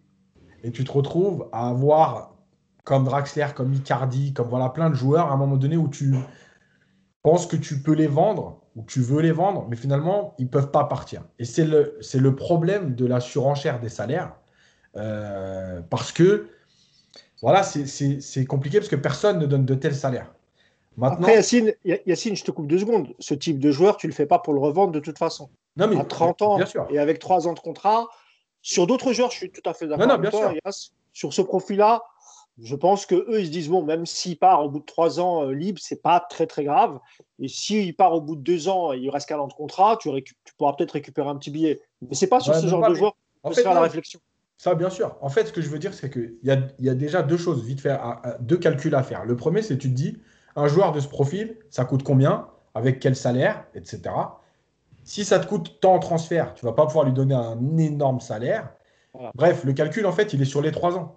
Donc là, ça va te coûter, même s'il lui donne 10 millions par an, ça va te coûter donc 30 millions de salaire, plus une prime à la tu vas être autour de 40-45. D'accord? Quoi qu'il arrive, un joueur de ce niveau-là, qui a ce passé-là, en transfert, tu es déjà à 40-45 sans compter le salaire. Donc, de toute façon, effectivement, tu tu gagnant. Voilà, ça, c'est clair. La deuxième chose, c'est que euh, je pense qu'il qu'il va apporter euh, une, une combativité, un état d'esprit, parce qu'il a cet état d'esprit, et un passé. Parce que des joueurs qui ont gagné la Ligue des Champions au PSG, bah, il y en avait qu'un, c'était Neymar. Voilà. Donc là, tu en as un Et deuxième. Navas, Enfin, il y a Navas, ouais, il y a Navas. Donc ça te fait un troisième joueur, un peu dans toutes les lignes, avec ce passé-là.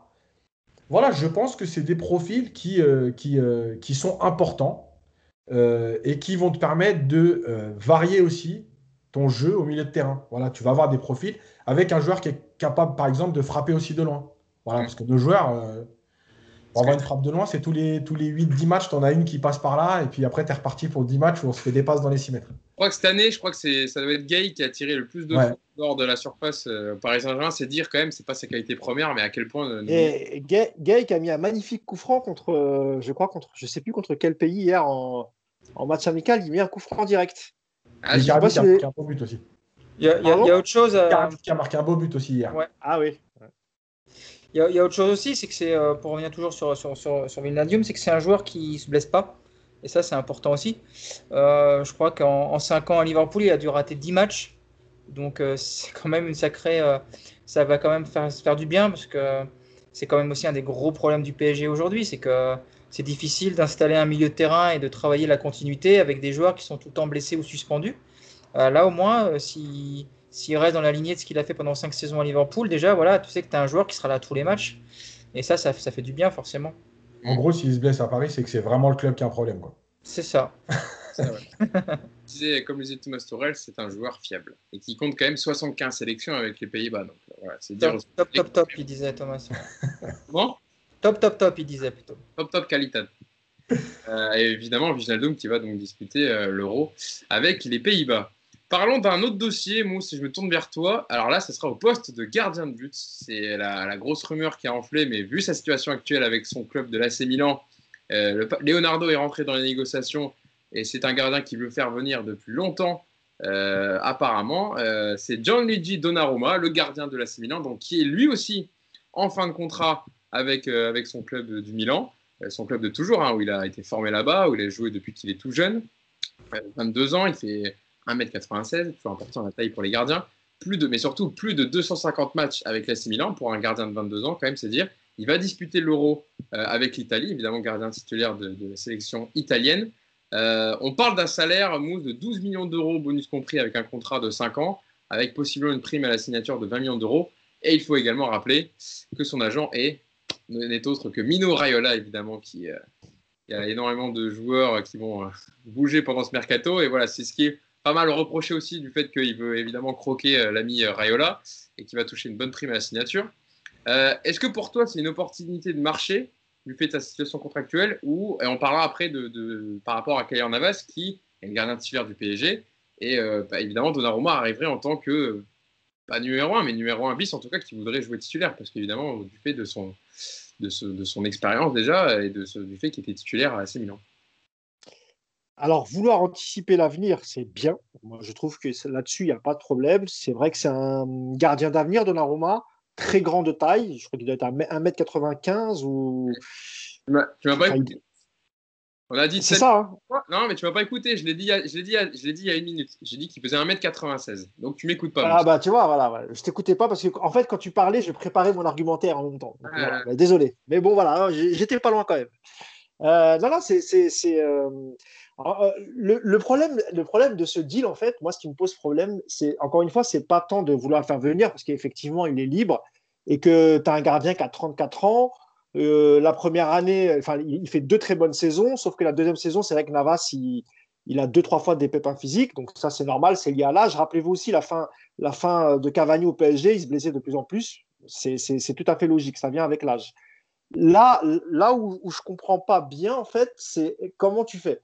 Parce que je pense qu'on euh, parle d'un prêt, mais moi je pense qu'un gardien à tel niveau de salaire, etc., euh, tu vas le prêter à qui? Euh, Enfin, quel, club a besoin? On parle de la Roma, mais la Roma, même si tu leur demandais de payer 30 ou 40% du salaire, ils en seraient incapables. C'est beaucoup trop élevé. Tu vois. Et, la deuxième chose, c'est qu'à chaque fois qu'il y a eu deux gardiens de même niveau au PSG, ça s'est toujours mal passé. Et si la saison prochaine, tu pars sur une rivalité Donnarumma-Navas, comment ça va se passer? Parce qu'il y a un moment, soit Pochettino, clairement, il va dire Ok, c'est Navas le titulaire, et toi, Donnarumma, bah, tu feras les matchs, on te laissera les miettes, la Coupe de France, euh, ou bien tu le remplaceras quand il sera blessé, ou bien il annonce directement une concurrence. Mais après ce que vient de faire Navas les deux ans, parce que quand même, que ce soit la finale ou la demi-finale, il y est quand même pour, pour, beaucoup euh, l'ami Navas. Et donc, moi, je trouve, voilà, je trouve, je trouve particulier si tu, mets, si tu les mets à ce moment-là à ce moment-là en concurrence c'est là où j'espère que ça va bien se passer si c'est le cas, mais j'ai des doutes. Parce que comment, comment, va prendre, comment il va le prendre Navas? Là, il est en vacances, bon, il est un peu blessé, il jouera pas, euh, il a, il a même pas joué avec sa sélection, etc. Mais, mais quel message tu lui envoies euh, en disant voilà, on, t'a mis un mec avec euh, qui, est, payé mieux que toi, qui est plus jeune que toi, qui a aucune expérience en Ligue des Champions, mais on va le mettre en concurrence avec toi. Moi, c'est là que j'ai peur. Sinon, sur le choix, il n'y a pas de souci. la, deuxième chose, on va parler un peu d'argent. Alors le salaire, euh, ok, donne-lui ses 10 millions, il arrive libre, pas de problème. Mais il y a 15 millions de primes à la signature pour le joueur et il y a 20 millions de commissions pour Mino Raiola. Donc finalement, c'est comme si tu l'avais acheté à un an de la fin de son contrat, 35-40 euh, millions en fait, tu vois. C'est quand même une belle somme. Donc voilà, là-dessus, euh, je m'interroge. Mino Raiola, il s'est souvent régalé avec le PSG en termes de, de commission. Euh, parce que euh, en arrivant, il a proposé des joueurs et ensuite il a récupéré des joueurs comme Verratti, comme Matuidi, comme Areola. Euh, c'est quand même lui qui est à la base de l'augmentation phénoménale d'Areola, qui a 8 millions bruts par saison. quand on connaît le niveau du, garçon, ça fait quand même beaucoup. Les négociations pour Verratti, c'était d'abord son premier agent et ensuite c'était lui. Bref, ouais, ça, moi ça me gêne un peu que ce genre de personnage gravite autour du PSG. Euh, en, réclamant autant de commissions en fait. Parce que le, sur le joueur, je pense que tout le monde est d'accord que c'est bien anticipé, il a 22 ans, etc. C'est surtout un, un, gardien très talentueux. On parle voilà, d'un gardien. Ouais, c'est, mais bien sûr. Et puis, mais, pas, mais Paris a eu raison de se, de se positionner. Après, je, je, enfin, moi, c'est mon avis. Je pense que c'était pas non plus à n'importe quelle condition. Et j'ai l'impression que c'était un peu comme Ibrahimovic. On a tout accepté pour se dire on tient un gardien d'avenir pour les dix prochaines années. Alors, c'est vrai que c'est bien, mais dans ces conditions, ça m'embête un peu. Voilà. Tu as oublié de citer d'ailleurs, Mousse, et je vais me tourner vers Nico pour ça. Il a ramené aussi Minoreala, Michel Baker. Merci, merci Hugo. Ah bah, oui. Eh ben Nico, parce que c'était à la base pour le deal Frankie de Jong de dire prenez-moi Michel Baker, etc. Euh, et vous aurez peut-être voilà Frankie de Jong plus facilement. Enfin voilà, on pourra peut-être plus, vite se mettre d'accord si vous. C'était le contraire, je crois. C'était prenez Frankie de Jong et vous aurez peut-être Baker derrière. Ah. te trompe. J'ai loupé un truc alors. Non mais Nico sur le, profil de, de, Donnarumma, qui voilà, qui est un gardien qui a seulement 22 ans, mais qui euh, est titulaire avec l'Italie, titulaire avec l'AC Milan. Euh, est un gardien d'avenir, mais c'est ça ce que disait Mousse. Quel message envoyé à Kayer Navas, qui a prolongé hein, de deux ans son contrat, je le rappelle, il n'y a pas si longtemps. Euh, comment tu fais? Est-ce qu'il y a une préconcurrence avec deux gardiens numéro un? Surtout que tu as Sergio Rico encore, que tu as acheté 6 millions l'été dernier, qui est encore sous contrat jusqu'en 2024. Et on parle aussi des, as des autres retours de prêt à gérer comme Areola de Fulham, de Garrison Innocent à Caen et Marcin Boulka qui était à Châteauroux.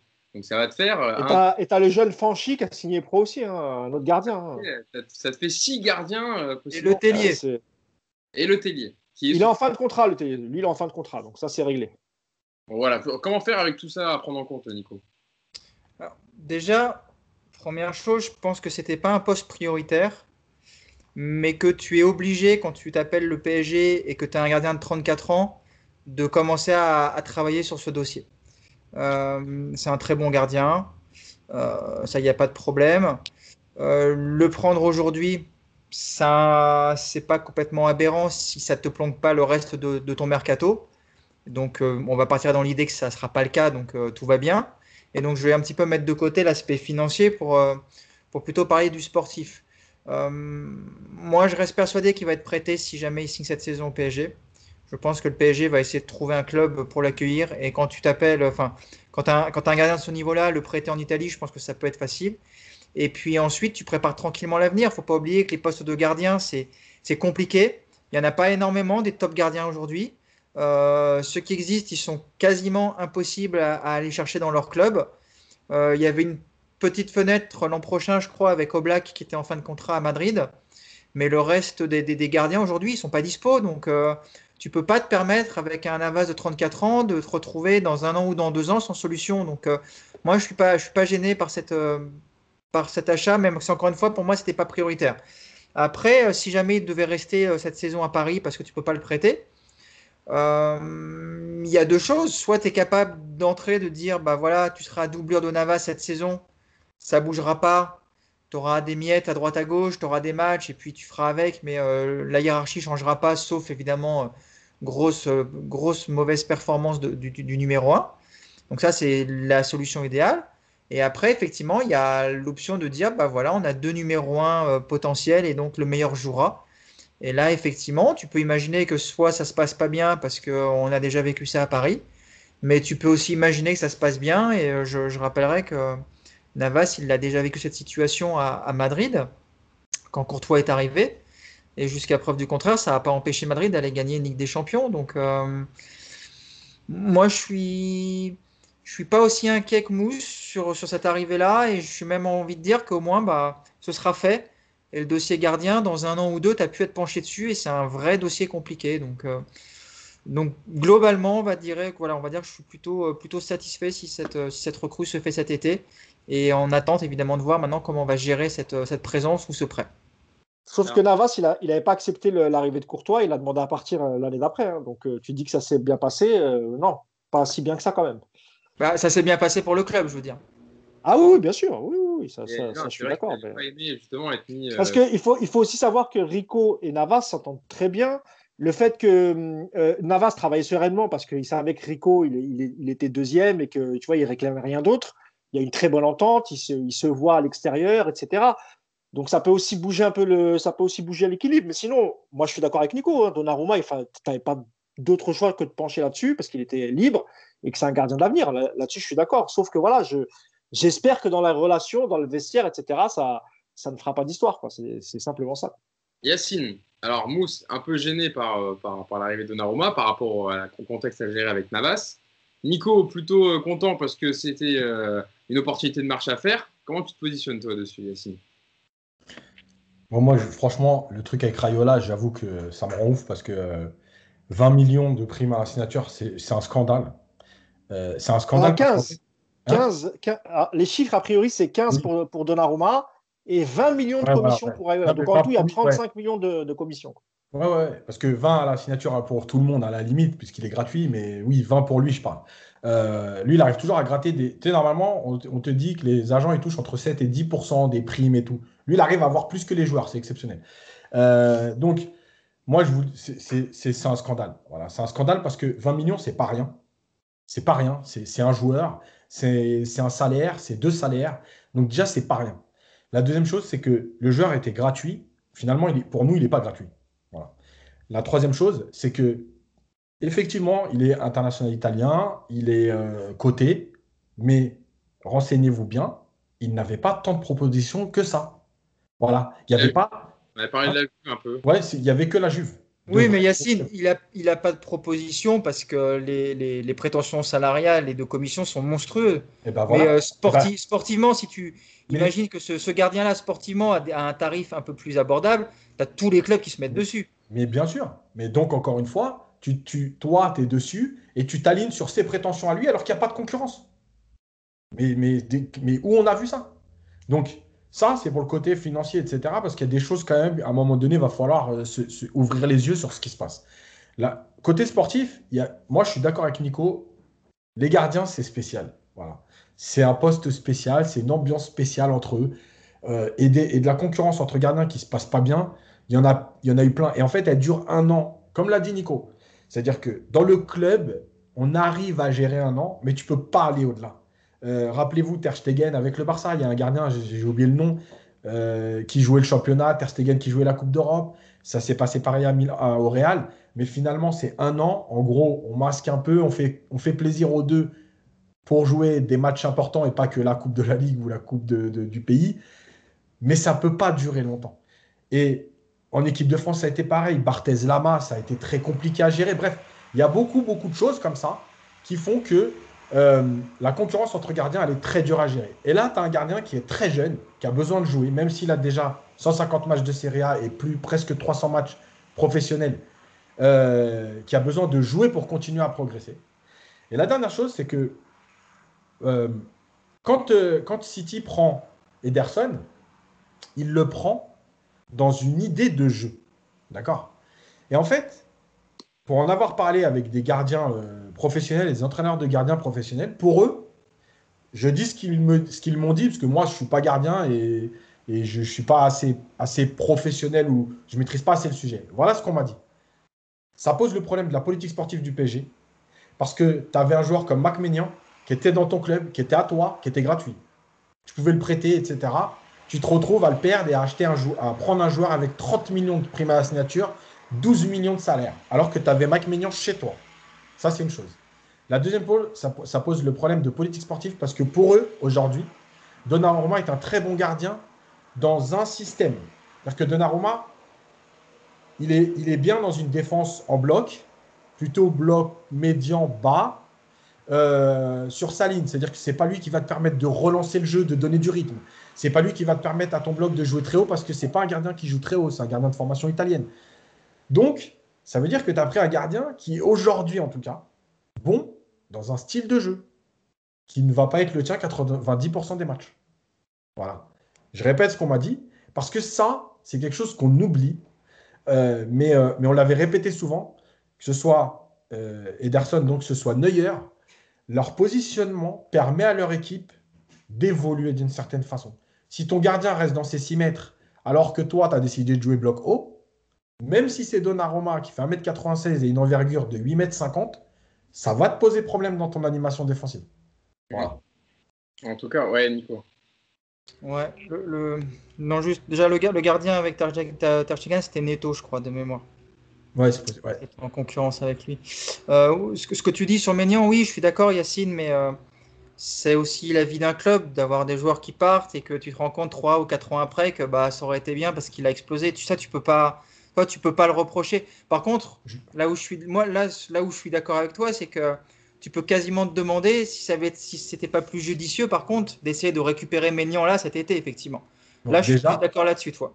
Déjà, et, et, c'est pour ça aussi que le PSG fait aujourd'hui différemment. C'est-à-dire qu'avant, il vendait les jeunes ou il les prêtait, euh, bref. Aujourd'hui, il pose toujours, enfin très régulièrement, des options de rachat, entre guillemets, avec un prix qui est déjà fixé, euh, comme l'histoire de Kalimwendo. C'est-à-dire que tu vas donner à Lens, par exemple, 4 millions d'euros. Euh, ça évite à Lens de lever l'option d'achat et de leur vendre derrière, par exemple, 15 ou 20, et il revient chez toi. Voilà. Par exemple, pour Maignan, ça aurait été une idée de dire s'il progresse, nous, on est prioritaire. Quoi Yacine, oui. le Areola et Maignan, c'est la même génération, il me semble. Non, non, Areola, il est plus vieux. Plus jeune, mais Areola, Areola, il, a, il, est beaucoup plus vieux? Ouais, il a quand même au moins 3 ou, 3 ou 4 ans facile. Ah, d'accord, ok, je pensais. Non, non, ok, ça marche. Il est très jeune, Maignan. Il doit avoir 24 ans. Areola... Maignan, c'est la génération à Kimpembe. Areola, il a 28 ans. Ouais. Ah oui, d'accord, ok. Parce que moi, je pensais que c'était la génération. Ok, d'accord. Parce que je me, je me, demandais, en fait, la question que je me posais, si est-ce qu'ils avaient fait un choix entre les deux? C'est-à-dire, on garde Areola. Et... Ok, d'accord. Ouais, ça marche, ça marche. Maignan, a 25 ans, donc ils ont 3 ans d'écart. 3 ans d'écart, ok, ça marche. Ça me fait penser aussi à la situation, je ne sais pas si vous avez pu suivre, mais au Bayern, ils ont acheté le gardien euh, Alexander Nobel, qui, était, qui avait été un des, meilleurs gardiens la saison dernière avec Schalke, et euh, qui était venu concurrencer euh, Manuel Neuer. Et Neuer n'avait pas du tout apprécié que le Bayern achète. D'ailleurs, il avait dit Moi, je ne laisserai pas ma place. S'il veut, veut passer dedans, il faudra qu'il soit bon aux entraînements, etc. Et il essaie, je ne sais, sais, pas comment ça se passait, mais j'avais plutôt trois rumeurs que ça se passait un peu mal entre les deux en Allemagne et que euh, voulait être très parce qu'il ne voulait pas quoi, et que Neuer voulait pas lâcher sa place quoi. On a, on a aussi l'exemple en France avec Tatarosanu et, et, euh, et, Lopez à Lyon, et ça s'est mal passé. Finalement, euh, est parti en prêt, je crois, en, bah, Italie. voilà, et, juste un rappel hein, pour, pour Donnarumma, il faut savoir que de l'époque d'Antero Henrique, Antero Henrique s'était penché dessus déjà à l'époque, ça coûtait très cher. Ensuite, quand, quand Leonardo arrive en 2019, il va absolument faire Donnarumma, il met en stand-by Navas, il voit que ça coûte, euh, parce qu'il a encore deux ans de contrat, donc du coup, c'est beaucoup trop cher. Il, il, valide la, la piste Navas. Et pour finir, euh, euh, Donnarumma avait déjà eu des problèmes avec le Milan AC quand il s'agissait de signer son premier contrat. Euh, il avait fait des demandes folles et puis finalement, il avait menacé, enfin, Mino avait menacé de partir du Milan. Finalement, il avait accepté de signer son contrat pour un jeune gardien avec un gros salaire. Hein. Et puis là, le Milan AC a, a dit stop. C'est Maldini qui a, qui a, dit non, on arrête là. On lui a proposé 8 millions, c'est déjà énorme. Euh, ils ont dit stop. Et pourtant, voilà, c'est un gamin du cru, etc. Milan étant en Ligue des Champions, il aurait pu continuer avec son club de cœur euh, à, à 2-3 millions près. Et ben, il a pris le risque quand même de se retrouver euh, soit en concurrence dans un autre club ou soit peut-être un club de, moins bonne envergure. Donc voilà, c'est pas la première fois que ça se passe avec Donnarumma de toute façon. Et puis quand tu as Mino Reala comme agent, en général, ça se passe toujours comme ça de toute façon. C'est ce que, j'allais dire plutôt. Ah oui. Que, dès que tu as Rayoula dans ton entourage, il y a toujours des trucs bizarres qui se passent. ah, ah il avait dit dans une interview aussi récemment en disant Donnarumma, il aurait pu faire toute sa carrière comme Maldini à, la Milan. C'est un mec du, c'est un gardien du, enfin c'est un mec du cru, etc. Il aurait joué titulaire euh, toute, sa carrière au, Milan AC. En plus, il revient dans la Ligue des Champions. Et là, il part, il disait pour 3-4 millions d'euros. Enfin, comme tu disais, Mousse. Et c'est vrai que là, tu arrives au Paris dans un contexte miné un peu où tu as déjà un gardien en poste. Enfin, je comprends pas des fois certains joueurs. Je sais que ça veut dire millions le fric, mais il part surtout pour la prime de Rayola, pas pour 3-4 millions. Bah, oui, oui, aussi, bien sûr, bien sûr. Après, c'est peut-être aussi. Euh, déjà, il y a deux choses, Dan, pour finir sur le dossier. Enfin, enfin pour finir, c'est pas moi qui décide quand on finit ce dossier, hein, Hugo. oh, Vas-y, Nico, tu as, le mot de la fin sur Donnarumma. Il y a, il, y a, il y a deux choses. D'abord, un, encore une fois, là, on parle de beaucoup de choses, mais on ne sait pas encore dans les discussions comment est-ce que son rôle a été présenté. Mmh. S'il faut, il a été clairement présenté comme un numéro 2 pendant une saison sans aucun problème. Et dans ce cas-là, bah, il va y avoir une saison de très bonne cohabitation, parce que s'il est intelligent, il va se rendre compte qu'il va aussi apprendre auprès d'un gardien comme Navas. Donc ça, c'est la première chose. Et puis, euh, pour avoir une petite touche un peu optimiste sur Rayola, euh, si Rayola euh, se, positionne comme ça sur ce dossier en prenant une telle prime, c'est peut-être que derrière, il y a un autre joueur du clan Rayola qui, qui, serait dans les, papiers du, du PSG. Et peut-être qu'on prépare un gros, gros coup de transfert, peut-être notamment du côté de Manchester, je ne sais pas, vous voyez, mais il y a, voilà, il y a, le PSG a des, a des besoins, Rayola a des joueurs qui correspondent à ses besoins, donc peut-être que euh, peut-être que ça prépare aussi tranquillement le gros coup du mercato euh, côté PSG. Allez savoir. Après, juste pour finir là-dessus, c'est Navas. Il a été blessé euh, souvent à l'épaule cette saison. D'ailleurs, il fait pas les matchs avec le Costa Rica là, pendant la- la trêve internationale. Il y a peut-être aussi l'idée d'attendre de voir comment il va revenir en juillet-août, parce que c'est un gardien quand même, et une blessure à l'épaule, c'est pas, euh, c'est pas anodin. Et à 35 ans, peut-être que euh, c'est peut-être un peu plus important ou plus gênant qu'on nous on l'imagine. Il y a aussi ça. hein, je- voilà, il faut, il faut De toute façon, il est, il est censé re- revenir à la reprise le 4 Ouais. ou 5 juillet, Navas. compte dès, le re- ouais, dès la reprise. ouais. On en saura un peu plus à ce moment-là. Il y aura des matchs amicaux. On verra s'il participera aux matchs amicaux, etc. Et puis si entre-temps, euh, Donnarumma a signé, on verra avec l'Italie euh, comment ça se passe à l'Euro. Et, oui, on verra le rôle qui sera défini. Mais de toute façon, euh, pour l'instant, euh, c'est quasiment fait d'après les, news qu'on va passer. Donc, on n'a pas d'autre choix que de lui dire bienvenue et, puis en espérant une bonne cohabitation. Bon, ça m'étonnerait quand même que Nico qui fasse la saison numéro 2 alors que tu as la Coupe du Monde de la saison prochaine avec l'Italie. Je pense pas qu'il va vouloir passer une saison en tant que numéro Et 2. puis Hugo, à son âge, lui, lui qui a toujours enchaîné, euh, ça fait 3-4 saisons qu'il joue, euh, une coupure d'une saison, ça peut être fatal pour sa progression à Donnarumma. C'est pour ça que moi aussi, je, je trouve ça bizarre. Donc euh, après, s'il y a un prêt, il va falloir cibler le bon club, etc. Et il y a peu de clubs qui ont besoin d'un gardien numéro un, en fait. En tout cas, je te parle dans les top clubs. Il y a Lille, Ah ouais, ouais, ouais. Est-ce qu'il accepterait d'aller à Lille? C'est ça le problème. probable. Bon, en tout cas, on aura l'occasion. On a Areola pour Lille. On a Areola pour Lille. Ah, c'est vrai qu'il faudra... bah non, mais il faudra quand même se pencher dessus parce qu'il revient de près de, de, de, de Fulham. Savoir qu'est-ce que t'en fais parce qu'avec ses 8 millions euh, annuels, ça fait quand même Avec un... Mino, avec Mino il, va, il, va, il va bien lui trouver un petit club euh, à Londres. Il y a au moins 20 clubs professionnels là-bas. Pas en, pas en prêt, en achat sec, transfert sec. Ah, bon, en achat, c'est, il est invendable. C'est impossible. Le salaire qu'il a, c'est impossible. Tu vas pas garder encore ces 8 millions et tu vas faire 50-50 niveau salaire avec le club qui va, qui va être prêt, qui va être, euh, qui va vouloir de Areola. Ah, En tout cas, pour, pour, la, pour l'acheter, je vois pas Areola accepter de diminuer son salaire pour un transfert définitif. C'est, ça, ça paraît peu probable. Ah, il sera en concurrence avec Bulka et Innocent, puis c'est tout. hein. Voilà, Areola, c'est quand même le gardien à la fin de sa carrière. Tu sauras pas quel a été son club en fait. Mm. Là, tous les gardiens, ils ont plus ou moins un club euh, parce qu'il reste quand même assez longtemps. Areola, dans 5-6 ans, on va se dire mais il a joué dans quel club lui? C'était quoi son club? Après, bon, il a 28 ans, un gardien, ça peut faire facile encore. Là, il peut faire encore euh, 8 ans facile. Tu vois ce que je veux dire Donc, bon, on verra si. voilà. Ça Il a, déjà, il a déjà mis du temps à faire les 8 premières années. Toi, tu veux qu'il commence à 35 ans. Quoi. Ah oui, un gardien, il peut faire facile. euh, Il peut faire Il avait fait un bon prêt en Espagne. C'était la, la, Ouais. la, la- le- la seule fois vraiment où, euh, où il avait fait quand même une, une bonne saison. Il avait fait une saison à Bastia aussi, il me semble. Il a Ouais. eu Là, il fait, il euh, fait une bonne saison là, Mousse. Là, t'es dur là. Il fait une bonne saison là quand même. Hein. Bon, bon, ils ah sont. bon, il, il, son il équipe, descend non, pas son club. Oui, non, mais je suis d'accord. Ah, mais lui, il a Ouais, il a pas perso, il fait, il fait une saison correcte quand même, Il non a fait une deuxième partie de saison bien. La première, ça a été dur, mais après, ouais. Bon, J'ai très peu regardé Aston Villa, donc franchement, je, je, je ne pourrais pas te dire. Je te fais confiance. Fulham, Fulham. ouais. Fulham, c'est Ah, vrai que tu Fulham, rien regardé. Voilà, tu vois. Là, effectivement, tu l'as pas fait. Fulham, Mousse, t'as même pas le bon Tu vois club. Euh, mais tu vois, je mens pas. Ouais, je sais, voilà. Foula, j'ai dit Aston Villa. Mais je vous ai déjà dit, moi, les autres matchs, euh, voilà, j'ai pas, j'ai pas beaucoup de temps pour les regarder. Dis-le que tu veux pas regarder les matchs d'Areola, surtout. Oui. Ouais, c'est, ouais, Areola et Fulham. On va passer à Moi, je regardais, je regardais Fulham du temps de Jean Tigana quand il était coach. C'était, Ah ouais. c'était, c'était autre chose déjà, tu vois. Là, ça m'intéresse moins. Ah, c'est sûr. Tu aurais vu Anderson, euh, aussi le, le, le, défenseur euh, qui, qui était prêté par Lyon cette saison, qui était devant lui, devant un défense titulaire. Euh, passons à la dernière partie de notre podcast, si vous voulez bien, les amis. Euh, parce que, évidemment, le, mercato prend beaucoup de place toujours dans le podcast avec, euh, avec vous, parce qu'évidemment, il y a beaucoup de choses à dire. Mais parlons quand même, on a fait la ligne défensive, je le disais, alors il y a deux, deux podcasts euh, pour revenir sur le bilan un peu de la saison des défenseurs parisiens. Là, passons au bilan sur la saison des milieux de terrain avec le même procédé que la dernière fois, avec vos tops et vos flops. On va essayer de faire, voilà, on va essayer de pas faire trop long, surtout qu'il y, y a certains de, de- de l'équipe qui ont deux fois le même joueur. Donc on va commencer avec les tops. Allez, commençons avec les tops. Yacine, je vais me tourner vers toi. Toi, tu as choisi en top euh, Idrissa Gueye en tant que te- top, enfin en tout cas dans les milieux de terrain du Paris Saint-Germain cette saison. Pourquoi l'international sénégalais Alors comme d'hab, je suis la petite fiche hein, d'Idrissa Gueye, 31 ans, international sénégalais. Il a joué 28 matchs de Ligue 1 cette saison pour deux buts et une passe décisive et 10 matchs de Ligue des Champions disputés.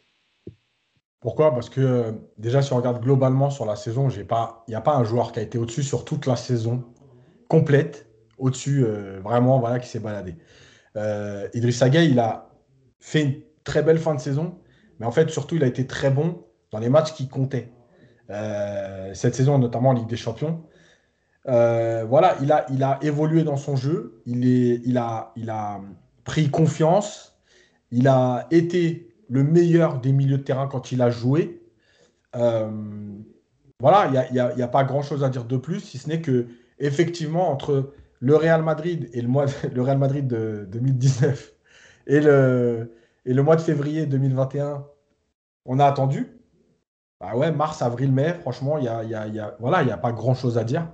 Euh, et puis ça me permettait aussi d'envoyer un petit tacle à tous ceux qui pensent que j'aime pas Idriss Gueye. Ouais, j'aime pas Idriss Gueye jusqu'à février, mais j'ai rien à dire sur les Idriss Gueye jusqu'à mai. Jusqu'à mai. Il est bon, il est bon, Yacine. Il a, il a, il a un cœur finalement, Yacine. Derrière il y a un cœur qui bat, voilà, évidemment. Euh, Aïmou, je vais venir vers toi. Alors, j'ai donné la parole à Yacine en premier parce que. Non, mais je vais changer, je vais, je vais, je vais en prendre un autre. comme, comme vous m'aviez donné les mêmes top et flop, déjà que j'ai demandé à Yacine de changer son flop, c'est pour ça que j'ai lancé quand même sur son top pour que voilà, il donne en premier. Non, mais je vais, je vais, je vais prendre un autre. Tu m'avais dit Idrissa Gay, voilà, pour dire aux gens, tu m'avais dit euh, Gay aussi en top. Pour, pour, exactement les mêmes raisons. Si, si je devais en, choisir un deuxième, bah, je vais. Mais c'est plus un mot d'encouragement parce qu'il n'a pas fait que des bons matchs, mais je parle je vais parler un petit peu de Danilo parce que je trouve que bah, déjà, ça n'a pas été facile pour lui parce qu'il arrive, il y a un coach, au bout de 4-5 mois, il y a un autre coach. Le premier, il le faisait jouer, il le faisait jouer régulièrement en, défense centrale. Et c'est vrai que bon, il n'a pas fait de grosses boulettes quand il était en défense centrale. Je trouvais même que son jeu de tête a apporté quand même un, même un, petit plus. Et, quand il a joué euh, parfois au milieu de terrain, euh, il y a eu des fois, c'était bon, pas terrible, mais c'était souvent à l'image de soit toute l'équipe, soit tout le milieu. Et puis il y a des fois, moi je trouve que quand même, il a tiré son épingle du jeu en grattant des ballons, euh, en essayant de jouer simple, c'est un peu sa spécialité. Donc voilà, c'est peut-être un, petit message d'encouragement parce que même nous, parfois, on a été dur avec lui au tout début. Et puis je trouve qu'au fur et à mesure des matchs, il a, bon an, mal an, il a quand même réussi à tirer son épingle du jeu. Je ne sais même pas si on le retrouvera d'ailleurs la saison prochaine parce qu'il il est potentiellement dans la liste des départs, euh, notamment s'il si, si, y a un deuxième milieu qui arrive, parce que je pense que Paris va essayer de faire au moins deux milieux et peut-être essayer d'en vendre deux autres. il, peut, il peut faire partie de la, liste euh, des transférables, tout comme euh, Herrera, tout comme euh, Paredes. Je pense que Gay, il a gagné sa place. Je pense que le profil qu'il a, Gay, Pochettino, je pense qu'il s'opposera à un départ parce qu'il sait que voilà, malgré tout, c'est quand même un joueur qui est, très généreux et, et qui, n'hésite pas à faire les efforts. Donc voilà, petit mot d'encouragement pour Danilo, même si encore une fois, on ne sait pas ce qu'il en sera, on ne sait pas s'il sera de retour la saison prochaine. Mais comme tout le reste, ça n'a pas été terrible. Et si je peux enchaîner sur le flop direct, tu me dis Ah, bah non, il y a encore Nico. Il y a encore Nico, c'est vrai. Excuse-moi. Hein. Vas-y, Nico. Respect. Tu vois, Respect. Exactement. En plus, j'aime bien les. J'aime bien les petits mots d'encouragement de, Mousse parce qu'en gros, euh, quand tu entends parler de Danilo, il euh, faut, faut, faut, le trouver l'encouragement là-dedans. Hein. J'ai dit qu'il a... ah non, dit qu'il avait fait des bons matchs. J'ai expliqué qu'il avait fait des bons matchs. C'est un peu le, c'est ton pote à l'école que tu choisis toujours en dernier, puis euh, pour lui faire plaisir, une fois tu le prends en avant-dernier, tu, lui fais une fleur. Quoi. Et d'ailleurs. Eh, j'aurais été plus dur avec Paredes et, Herrera et Verratti, hein, crois-moi. Parce que ce qui est marrant, c'est quand même que vous avez. Enfin, le, ton, ton, ton top d'encouragement, euh, Mousse, il y a un des deux autres chroniqueurs en face de toi qui l'a choisi en flop. Donc ça va être ça va être marrant quand même d'en discuter après. Ah, bah écoute, moi j'assume. Ouais, Moi j'aime bien Danilo. D'ailleurs, je devrais vous demander une note. Euh, une petite note là. Alors, Yacine, combien sur sa saison? Sur le bulletin. En plus, tu me parles tout le temps de bulletin scolaire. Alors, donne-moi une note pour Idriss Gueye en flop, en top, pardon. Ouais, 7,5. Quoi? Bah, Bien sûr. Sur 10, sur 10. Ah, sur 10, ah. sur 10. Ah non, Ok, là tu parles sur 10, toi, t'es à l'ancienne. Bah, dans le foot, on parle sur 10. Allez, il n'y a pas de note sur 20. allez, allez, 7,5 sur 7,5 sur 10. Alors, Mousse, pour Danilo, combien Un 5,5, un 5,5, voilà. Un, 5... un, un, petit peu au-dessus de la moyenne. Quoi. Ouais, 5,5. Bon, Nico, toi, tu as choisi le milieu de terrain argentin, Leandro Paredes, euh, en tant que, top. Euh, alors, je, ah bon? Je redonne sa petite fiche. Alors, ouais, j'ai fait ça. Je vais expliquer pourquoi. Je redonne la petite fiche et puis je dessus. 26 ans, 21 matchs de Ligue 1 disputés cette saison pour un but et deux passes décisives. 8 matchs de Ligue des Champions pour une passe décisive. Vas-y, Nico, c'est à toi. Alors, déjà, je le choisis parce que je voulais pas être comme les, deux autres zigotos qui ont choisi tout, direct gay tout de suite la facilité. J'ai essayé quand même d'aller un petit peu dans l'originalité pour pas répéter toujours les mêmes choses. Et après, alors, Paredes pour deux choses. Déjà, euh, bah, parce que euh, c'est sa première saison euh, où il s'impose à peu près dans, le milieu parisien. Il n'avait jamais joué autant, donc j'y vois de la progression. Et puis, euh, et puis je trouve que Paredes, dans, dans les gros matchs, il t'apporte toujours ce, ce petit côté euh, du joueur argentin à qui tu as envie de mettre une claque, mais qui est tellement précieux. euh. Et puis moi, je l'aime bien. Voilà. Je trouve que c'est un joueur. euh, voilà, dégage quelque chose. Alors, euh, je ne suis pas complètement aveugle et je sais reconnaître qu'il lui manque plein de choses. Euh, je, ne souffre pas du syndrome Baker à tous les, tous les postes. hein. Vous voyez, j'ai cette lucidité aussi sur, sur Paredes. Mais voilà, je trouve que c'est un, un joueur intéressant qui qui colle peut-être pas au profil de ce PSG là. Je sais pas. Il y a peut-être euh, peut-être qu'on n'arrivera jamais avec lui à avoir le, maximum de ce qu'on pourrait espérer, mais euh, mais moi j'ai envie encore d'y croire et, je trouve que sa saison était malgré tout assez intéressante dans les gros matchs notamment où il a apporté encore une fois, je vous le dis, ce côté un petit peu un petit peu hargneux, ce qui manquait souvent au milieu du, du PSG. Et puis le seul regret que j'ai avec lui, c'est voilà, c'est aussi pas mal d'absence cette saison, euh, des suspensions un peu bêtes. euh, mais bon, voilà, l'ami argentin est sanguin et, euh, et quelque part, ça fait aussi un peu partir de son charme. Voilà, moi, c'est un joueur que j'aime bien et, et du coup, je vais le défendre. Alors, Nico, quelle note alors sur 10 9,5. non, non, je vais lui mettre un, un petit 7 sur 10, voilà, pour les encouragements. C'est bien, c'est bien. C'est un, un beau 7 sur 10 donc pour Leandro Paredes. Pour Nico. Passons au flop. Euh, alors, avant de venir vers toi, Mousse, pour ton flop que tu voulais absolument donner très très rapidement, je vais aller vers oui. Yacine. Parce que ton, ton, ton milieu d'encouragement, eh ben, c'est le flop de Yacine. C'est Danilo. voilà. Donc, euh, Yacine, je me tourne vers toi. Alors, tu as changé. hein, tu avais le même flop de base. Mais pour les besoins de l'émission, comme tu es un grand seigneur, tu as changé ton flop. Et donc, c'est l'ami Danilo. Bah ouais, pourquoi? Bah parce qu'en fait, Danilo, il est capable de jouer que dans un seul système, dans une seule façon de jouer, et qu'on attend autre chose quand même d'un milieu de terrain qui est censé être joueur de football professionnel euh, et qui joue dans un club qui postule à une victoire en Ligue des Champions. On peut pas, on peut pas être, euh, aussi euh, réduit dans une activité. Voilà, dans le volume de jeu, c'est compliqué. S'il faut aller chercher haut, c'est compliqué. Euh, voilà, et, et ses passes, euh, par exemple, c'est- c'est c'est 10 fois au-dessus.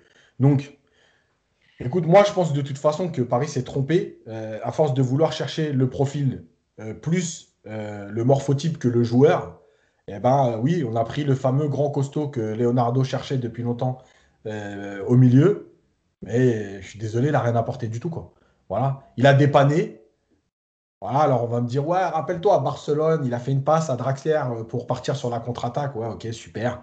Donc 20 millions d'euros, 500 000 euros par mois pour faire une passe dans un match euh, sur un an. Mais je veux dire, euh, voilà quoi. Bon. Mais, Et- comment- et- mais- et- mais quel escroc, Yacine. Mais comment tu peux réduire Danilo à ça? T'es vraiment un escroc, Yacine. Attends, mais sérieux- non, mais sérieux.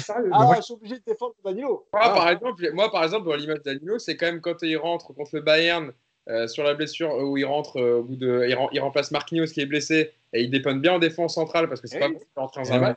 Bon, alors oui, c'est sûr, c'est un match comme ça, oui, c'est euh, Alors, non, mais le problème, c'est que le problème, c'est que c'est un milieu de terrain, d'accord? Que tous ici, et moi dedans, vous avez défoncé Tourelle parce qu'il me mettait en défense centrale et tu vas me parler de son match référence en défense centrale. Eh, je suis à deux doigts de non, couper. mais, Je suis Yacine. à deux doigts d'éteindre. Non, mais un- Yacine, juste ça, un c'est un truc. Là, tu l'as dit, tu l'as, tu, tu l'as dit en préambule. Tu sais très bien qu'il a, il a jamais joué véritablement ni à son poste, Non, mais- ni dans, dans le schéma dans lequel il jouait à Porto. Et c'est aussi, c'est aussi pour mais- ça que je te dis que malgré tout ça, moi, je trouve que ce soit en défense centrale et même parfois au milieu, lorsqu'il était à son poste, bah, je trouve qu'il a, qu'il a, il a dépanné. Maintenant, évidemment, c'est pas Non, mais- le donc, meilleur 6 du monde, etc. Termine 30 secondes, c'est un flop. Pour... C'est pas lui le flop en fait. C'est le flop, c'est globalement, ça veut dire qu'on s'est trompé sur le profil, on s'est trompé sur le joueur. Il n'était pas, il n'est pas adapté au jeu du PSG. En tout cas, au jeu du PSG aujourd'hui. hein. Euh, si demain tu joues euh, avec deux lignes de 4 euh, beaucoup ou en 4-3-3 mais à 20 mètres de ton but, peut-être qu'année prochaine ce sera mon top. En tout cas aujourd'hui, voilà, c'est mon flop.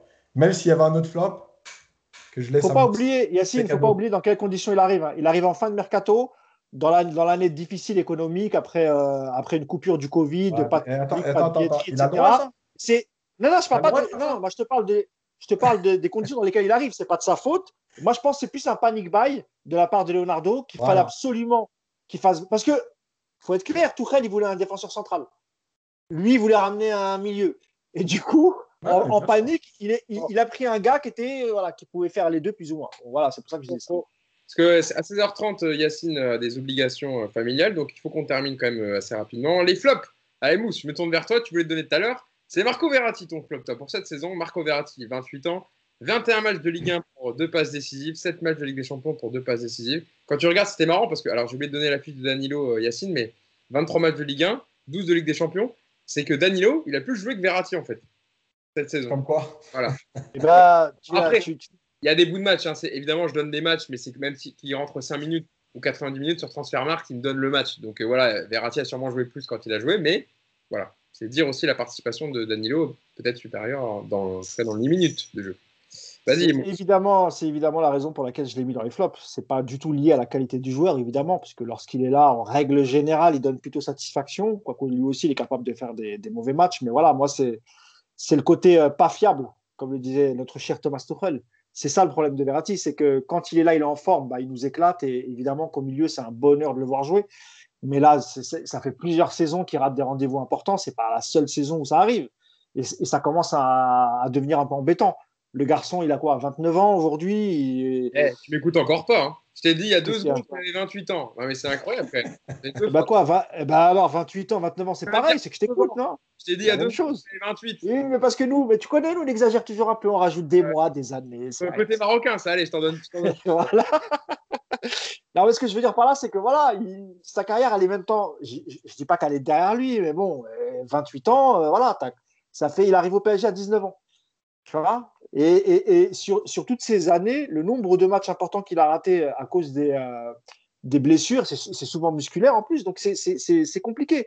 Il y, a, y a un y a un tas de choses qui a été évoqué pour, pour expliquer ça, son hygiène de vie, etc. Machin. Très bien. Là, y a tous les bars étaient fermés, toutes les boîtes étaient fermées. Je ne crois pas que ce soit dû à ça. Moi, je pense qu'il y a aussi autre chose. Mais voilà, nous, Marco, on l'aime, on, le vénère tellement, il nous a procuré du plaisir.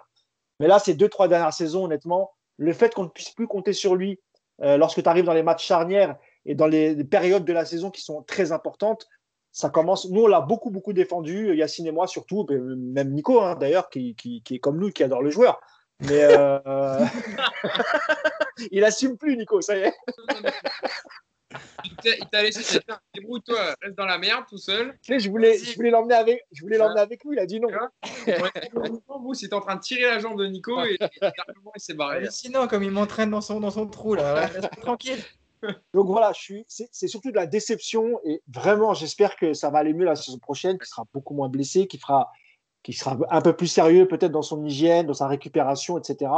Euh, parce que voilà, le, milieu du PSG sans Verratti, c'est, plus un milieu et il nous a beaucoup manqué, euh, que ce soit cette saison, la saison d'avant, encore la saison d'avant. Voilà, c'est plus de la déception, mais sinon, évidemment, sur, pour moi, c'est le meilleur milieu du PSG, il n'y a, a- a- a pas photo.